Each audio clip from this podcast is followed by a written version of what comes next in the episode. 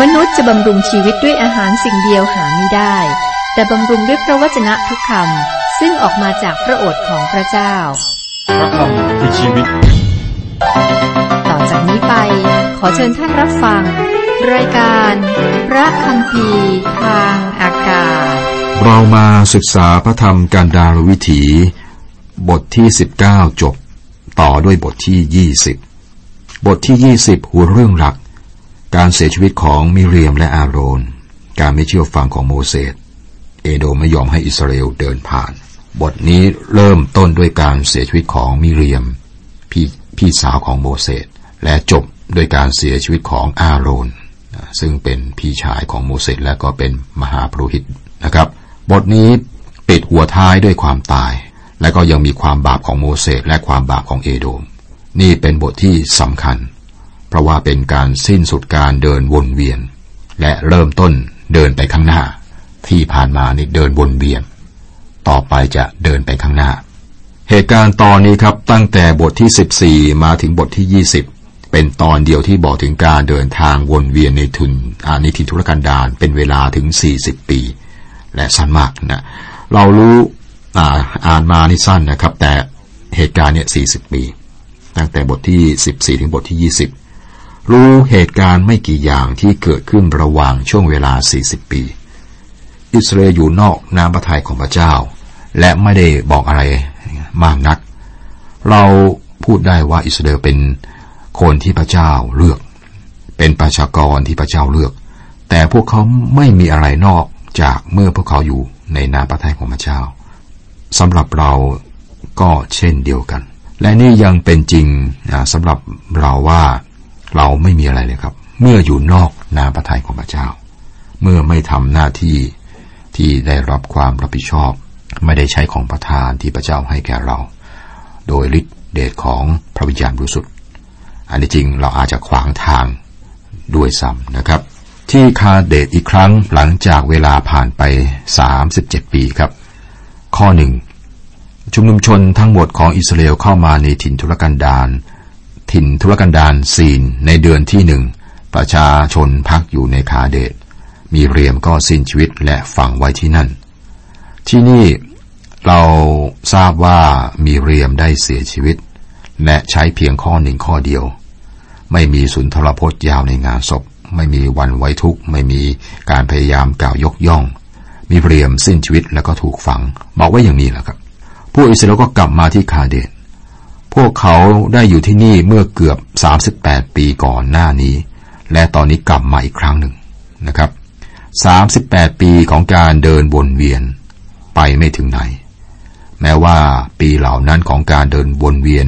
ไม่ใช่ปีของพระพรที่ยิ่งใหญ่สำหรับประชาชน แต่ก็มีบทเรียนสำคัญสำหรับเราในปัจจุบัน เพราะว่าพวกเราหลายคนครับ ไม่ได้เดินทางในโลกนี้ แต่ว่าแค่ เดินวนเวียนในโลกนี้ การบ่นครั้งที่เจ็ดข้อสองข้อสามครั้งนั้นชุมนุมชนไม่มีน้ำเขาประชุมกันว่าโมเสสและอาโรน ประชาชนตัดพ้อต่อว่าโมเสสว่า เมื่อพี่น้องของเราตายต่อพระพักพระเจ้านั้น เราตายเสียด้วยก็ดี แน่นอนครับพวกเขาไม่ได้ตั้งใจอย่างนี้นะไม่มีใครอยากตายหรอก ความตายเป็นเรื่องไม่ปกติ เป็นสิ่งที่คนไม่อยากพบ แต่พวกเขาบน่นโอดครวน นี่เป็นการบ่นครั้งที่เจ็ดและการบ่นครั้งนี้ครับเกิดขึ้นเพราะว่าขาดน้ำข้อสี่ข้อห้าท่านพาชุมชนของพระเจ้ามาในถิ่นทุรกันดารนนี้ให้ตายเสียที่นี่ ทั้งตัวเราและสัตว์ของเราทำไม และทำไมท่านจึงให้เราออกจากอียิปต์นำเรามาอย่างที่เลวสามนี้ เป็นที่ซึ่งไม่มีพืชไม่มีมะเดือ่อองุ่นหรือทับทิมและไม่มีน้ำดื่ม ที่นี้ครับ พวกเขากลับมาที่คาเดน เวลาเกือบ38ปีนะเดินทางกลับมาที่เดิม วนเวียน พวกเขาล้มเหลวมาก่อน และอีกครั้งนะครับ เขาบ่นแทนการไว้วางใจ แผ่นดินที่มีน้ำพึ่งและน้ำนมอยู่ตรงหน้าพวกเขา แผ่นดินน้ำพึ่งและน้ำนม ก็หมายถึงแผ่นดินที่อุดมสมบูรณ์ นี่เป็นบทเรียนนะครับ เราเป็นใครอยู่ที่ไหน ก็แล้วแต่แต่ในฐานะผู้เชื่อศรัทธา ในองค์พระผู้เป็นเจ้านะครับ เราต้องรับรู้ว่าเราไม่ได้ใช้ชีวิตอยู่บนโลกอย่างถาวร โลกนี้ก็เป็นเหมือนทางผ่าน เราเองก็เป็นนักเดินทางผ่านโลกนี้ อยู่ชั่วระยะหนึ่ง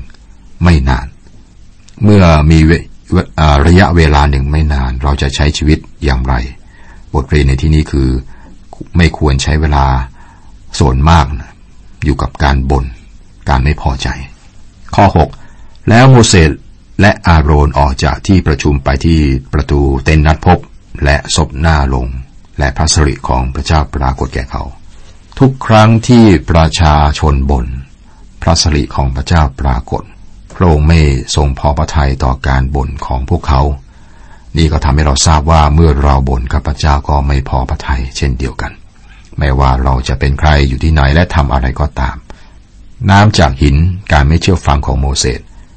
ข้อ 7 ข้อ 8 พระเจ้าตรัสกับโมเสสว่า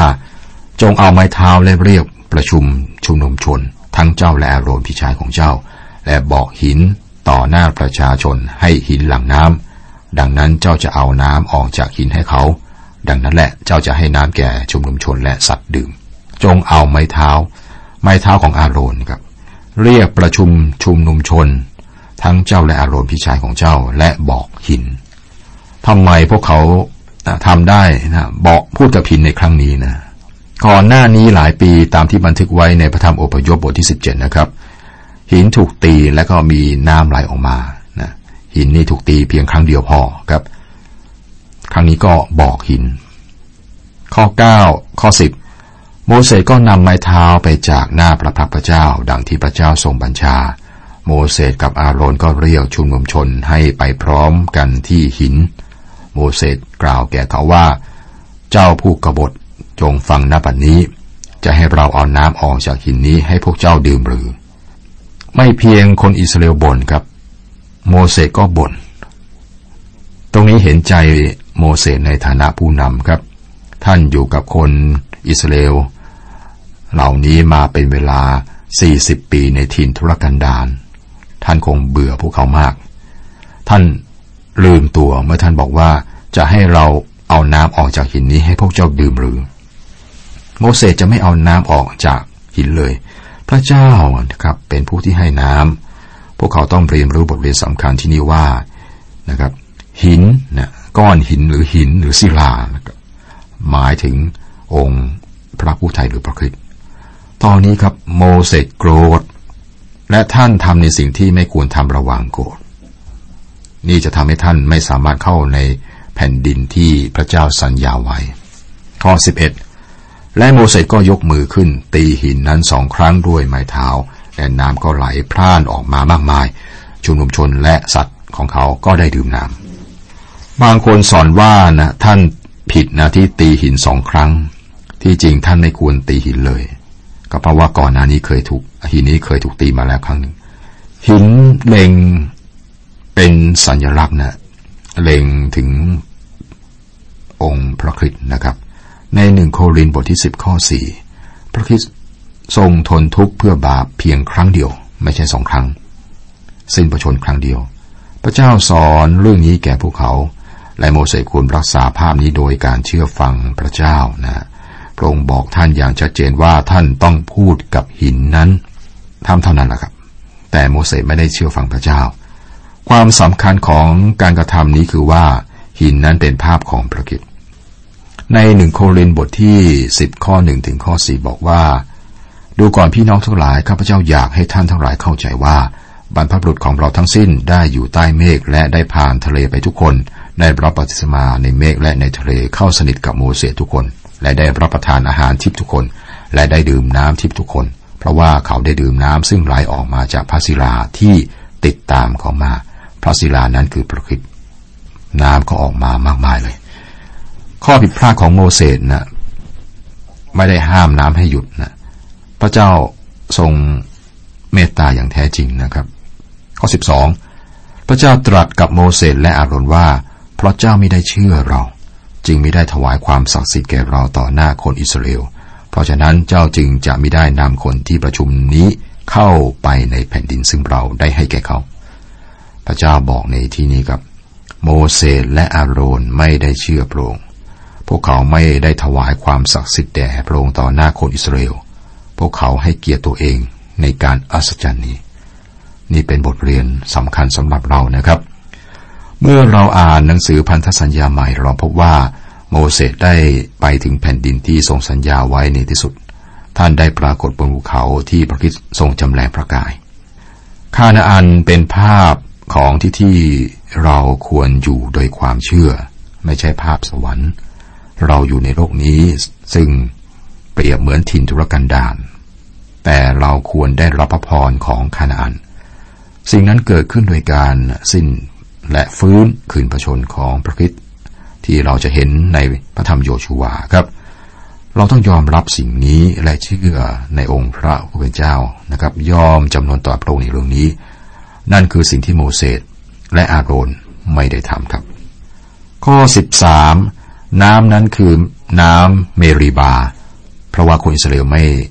เพราะว่าคนอิสราเอลได้ต่อว่าพระเจ้า และพระองค์ทรงสำแดงความบริสุทธิ์ศักดิ์สิทธิ์ท่ามกลางเขา ตอนนี้การไม่เชื่อเนี่ยเป็นบาปใหญ่ของเราด้วยครับ เมื่อเราไม่เชื่อในพระวจนะของพระองค์ และพระองค์ก็ให้บทเรียนนะครับ เราเองสะท้อนอะไรเกี่ยวกับพระเจ้าด้วย ต่อไปเอโดมปฏิเสธไม่ให้อิสราเอลเดินผ่านแผ่นดินของพวกเขา ข้อ 14-15 โมเสสได้ส่งผู้สื่อสารจากคาเดตไปถึงกษัตริย์แห่งเอโดมว่า พี่น้องซึ่งเป็นคนอิสราเอลกล่าวดังนี้ว่า ท่านก็ทราบถึงบรรดาความทุกข์ยากที่เกิดขึ้นแก่เราแล้ว ว่าบรรพบุรุษของเราลงไปยังอียิปต์และเราได้เราอยู่ในอียิปต์ช้านาน และชาวอียิปต์ได้ข่มเหงเราและบรรพบุรุษของเรา โมเสสบอกประวัติศาสตร์ของชาติ เพียงเล็กน้อยนะครับ แล้วท่านขออนุญาตเดินผ่านแผ่นดินของพวกเขา ข้อ17 ขอให้เรายกผ่านเขตแดนของท่าน เราจะไม่ผ่านไรนาหรือสวนองุ่นของท่าน เราจะไม่ดื่มน้ำจากบ่อ เราจะเดินไปตามทางหลวง เราจะไม่หันไปทางขวามือหรือทางซ้ายมือ จนกว่าเราจะผ่านพ้นเขตแดนของท่าน นี่เป็นคำขอที่นุ่มนวลมาก เอโดมเป็นชาตินะครับได้เป็นพี่น้องของผู้อิสราเอลและโมเสสให้พวกเขาคิดถึงเรื่องนี้ เอโดมได้ทำบาปโดยไม่ยอมให้พวกเขาเดินผ่าน ต้นตระกูลของเอโดมก็คือเอสาวนะครับ ซึ่งเป็นพี่ชายของยาโคบ ยาโคบเป็นต้นตระกูล หรือบรรพบุรุษของอิสราเอล ข้อ 18 แต่เอโดมกล่าวแก่ท่านว่า ท่านจะยกผ่านไปไม่ได้หรือว่าเราจะยกออกมาสู้ท่านด้วยดาบคนอิสราเอลบอกเอโดมอีกว่าพวกเขามีสัตว์เลี้ยงแล้วก็มีเด็กเล็ก นะและแค่ต้องการเดินผ่านดินแดงเท่านั้น อีกครั้งครับพวกเขายืนยันว่าจะไม่เอาอะไรหรือว่าทำความเสียหายแก่แผ่นดินเอโดมเลย ข้อ 20 ถึง 22 แต่ท่านตอบว่าเจ้าจะยกผ่านไปไม่ได้ แล้วเอโดมก็ยกพลเป็นอันมากมาต่อสู้เขาทั้งหลายด้วยกำลังเข้มแข็ง เช่นนี้แหละเอโดมปฏิเสธไม่ให้อิสราเอลยกผ่านพรมแดนของท่าน ดังนั้นอิสราเอลจึงหันไปจากท่าน และชุมนุมชนอิสราเอลทั้งหมดเดินทางจากคาเดตมาถึงภูเขาเฮอภูเขาเฮอนะภูเขาเฮอหรือว่าโฮพวกเขาเดินอ้อมอย่างไม่จำเป็น ถ้าพวกเขาได้รับอนุญาตให้ผ่านดินแดงเอโดมนะครับ แต่ไม่ได้รับอนุญาตก็เดินอ้อม อย่างไรก็ตามนะครับ คิดว่าโมเสสได้ทำผิดในตอนนี้ โมเสสควรจะเดินตามเสาเมฆ ท่านไม่ต้องห่วง พระเจ้านำท่านแทนที่จะขออนุญาตเดินผ่านจากเอโดม ท่านควรจะเพียงแต่เดินตามเสาเมฆซึ่งพระเจ้านำอยู่ คิดว่าเสาเมฆจะนำท่านไปในทางที่ท่านไม่ต้องต่อสู้กับเอโดมด้วยนะครับ เชื่อว่านี่เป็นการเดินล้ำหน้าพระเจ้าของโมเสสและน่าเสียดายครับ พวกเราหลายคนก็ทำอย่างนี้เช่นเดียวกัน การเสียชีวิตของอาโรน เรามาถึงการเสียชีวิตของอาโรน มหาปรหิตและพี่ชายโมเสสในตอนท้ายของบทนี้จบอย่างเศร้า แต่มีบทเรียนที่มีค่ามากสำหรับเรา ก็ 23-24 ที่ภูเขาโฮนี้ พระเจ้าตรัสกับโมเสสและอาโรนริมเขตแดนแผ่นดินเอโดมว่า อาโรนจะต้องถูกรวมไปอยู่กับพวกของเขา เพราะเขาจะไม่ได้เข้าในแผ่นดินซึ่งเรายกให้แก่คนอิสราเอล เพราะเจ้าทั้งสองกบฏต่อคำสั่งของเราที่นาที่น้ำเมริบา หลายคนในตอนนี้ได้รับความรอดจากองค์พระผู้เป็นเจ้านะครับ